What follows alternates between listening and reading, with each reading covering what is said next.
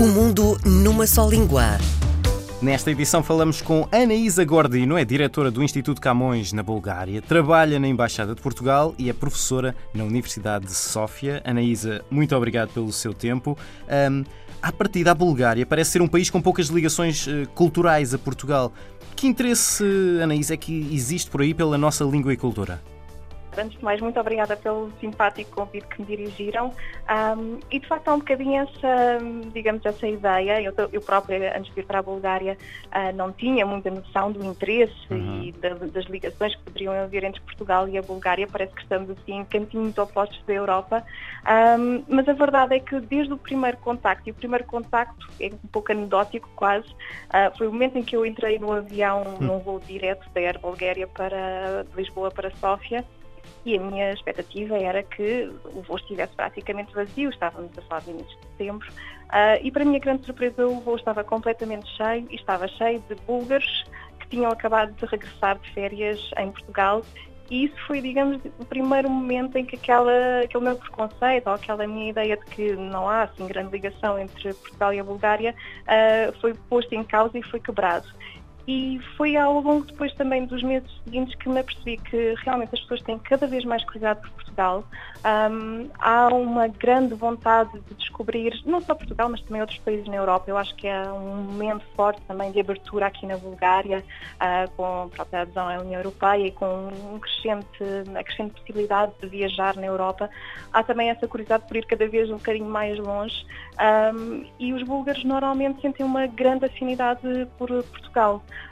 Há pessoas que imigram, há pessoas que estão a trabalhar na Bulgária, que estão a trabalhar, em Portugal, e há pessoas que, pura e simplesmente, seja por contactos, seja por fazerem viagens de lazer, seja porque também estudam em Portugal ou já tiveram pessoas conhecidas que foram estudar a Portugal, ficam com esse bichinho, com essa vontade de descobrir mais sobre a cultura portuguesa e também sobre a língua portuguesa e aprender português. Dentro da cultura, tem ideia de que é que agarra mais os búlgaros dentro da cultura portuguesa? Há muita vontade de descobrir coisas novas, mas também há ainda aquela ideia de Portugal mais tradicional, e nomeadamente os búlgaros respondem muito, muito bem ao fado, e sentem muito o fado.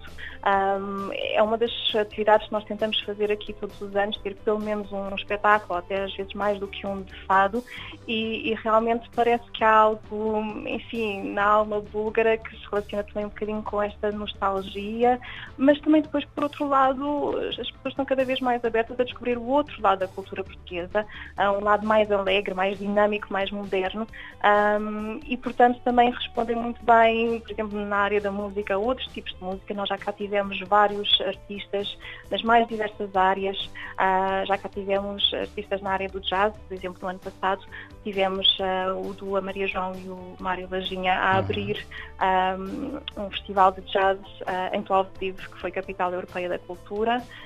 Tivemos já vários artistas, enfim, de ascendência, por exemplo, cabo-verdiana, tivemos a Lura também cá, tivemos a Sara Tavares, e eles também têm, de facto, o público búlgaro também tem essa curiosidade e essa vontade de descobrir outros sons, de descobrir outros aspectos da cultura portuguesa, e depois também, obviamente, na área, por exemplo, das exposições, já fizemos exposições de fotografia contemporânea portuguesa, em colaboração com as instituições portuguesas.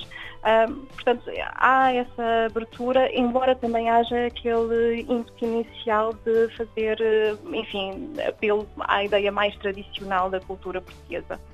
Deixe-me fazer só aqui um pequenino desvio para a parte da língua portuguesa. A Anaísa é professora convidada da Universidade de Sófia. Como é que é ensinar num país diferente?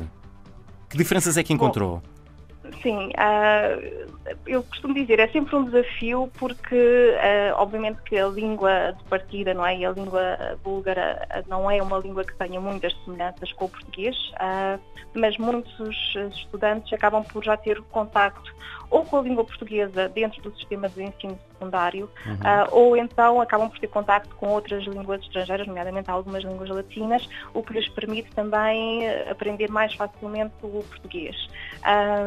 Mas, de facto, eu diria, eu já estive noutros postos e já estive a trabalhar para o Camões noutras latitudes, e sem dúvida que o primeiro impacto com a língua portuguesa muitas vezes há uma sensação de estranheza, mas também uma sensação de um certo exotismo, que ainda continua a ser aquilo que também capta parte dos estudantes de português. Portanto, eles vão só pelo exotismo ou têm algum objetivo mais, sei lá, por exemplo, profissional, de usar essa língua profissionalmente?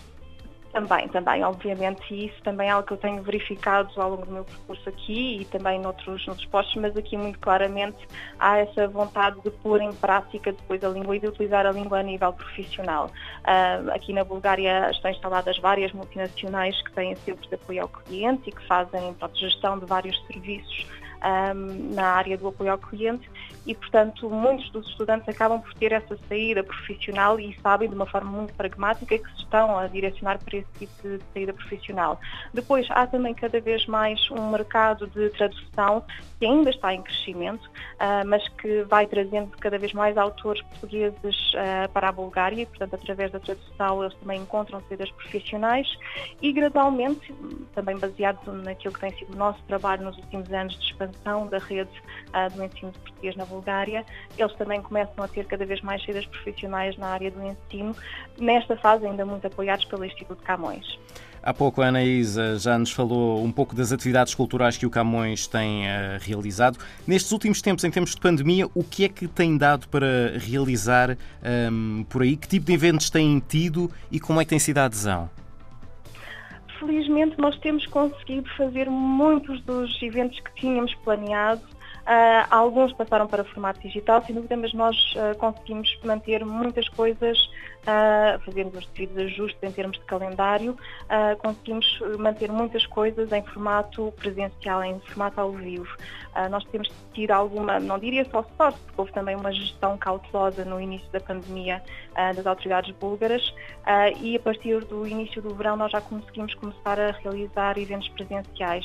Dois dos primeiros eventos que conseguimos fazer foram dois espetáculos de fado de homenagem a Amália Rodrigues, com a fadista Joana Amendoeira, que veio até à Bulgária, provavelmente participar num dos primeiros festivais que existiu na Europa este verão. Ela esteve em agosto no Festival de Jazz de Banco, que é um festival já com um estatuto bem estabelecido, e teve muita adesão do público, portanto era um espetáculo ao ar livre, com as devidas medidas, mas teve um número considerável em termos de assistência e houve uma resposta muito, muito boa e muito calorosa ao espetáculo. E depois esteve numa outra cidade, na costa do Mar Negro, em Burgas, onde fez um espetáculo que também foi bastante especial, numa ilha ao largo da costa de Burgas, a ilha de Santa Anastásia, em que mais uma vez também houve uma muito boa resposta do público e eu depois disso já estive em Burgas novamente, na abertura do ano letivo, e as pessoas ainda estavam a falar disso, ainda falavam desse momento. Para onde sempre continuado a apostar no cinema, e temos conseguido fazer participação de Portugal em vários festivais internacionais de cinema, um pouco pela Bulgária, em Sófia, numa outra cidade em Varna também, em Burgas. Tivemos recentemente o nosso próprio Festival de Cinema Português em Sófia, que já vai na sua 7ª edição, tudo sempre em sala e também sempre com muito boa resposta do público dentro daquilo que são as medidas adotadas e a lotação permitida, mas tivemos muito boa resposta. Fizemos também, mais uma vez, uma homenagem ao centenário do nascimento da Amália Rodrigues e posso até dizer que, de uma forma um bocadinho arriscada, começámos com um clássico de 1947, com o fado História de uma Cantadeira, e a sala estava, dentro da sua capacidade, estava praticamente cheia. Portanto, temos conseguido fazer uma série de atividades e continuamos a planear atividades para o outono.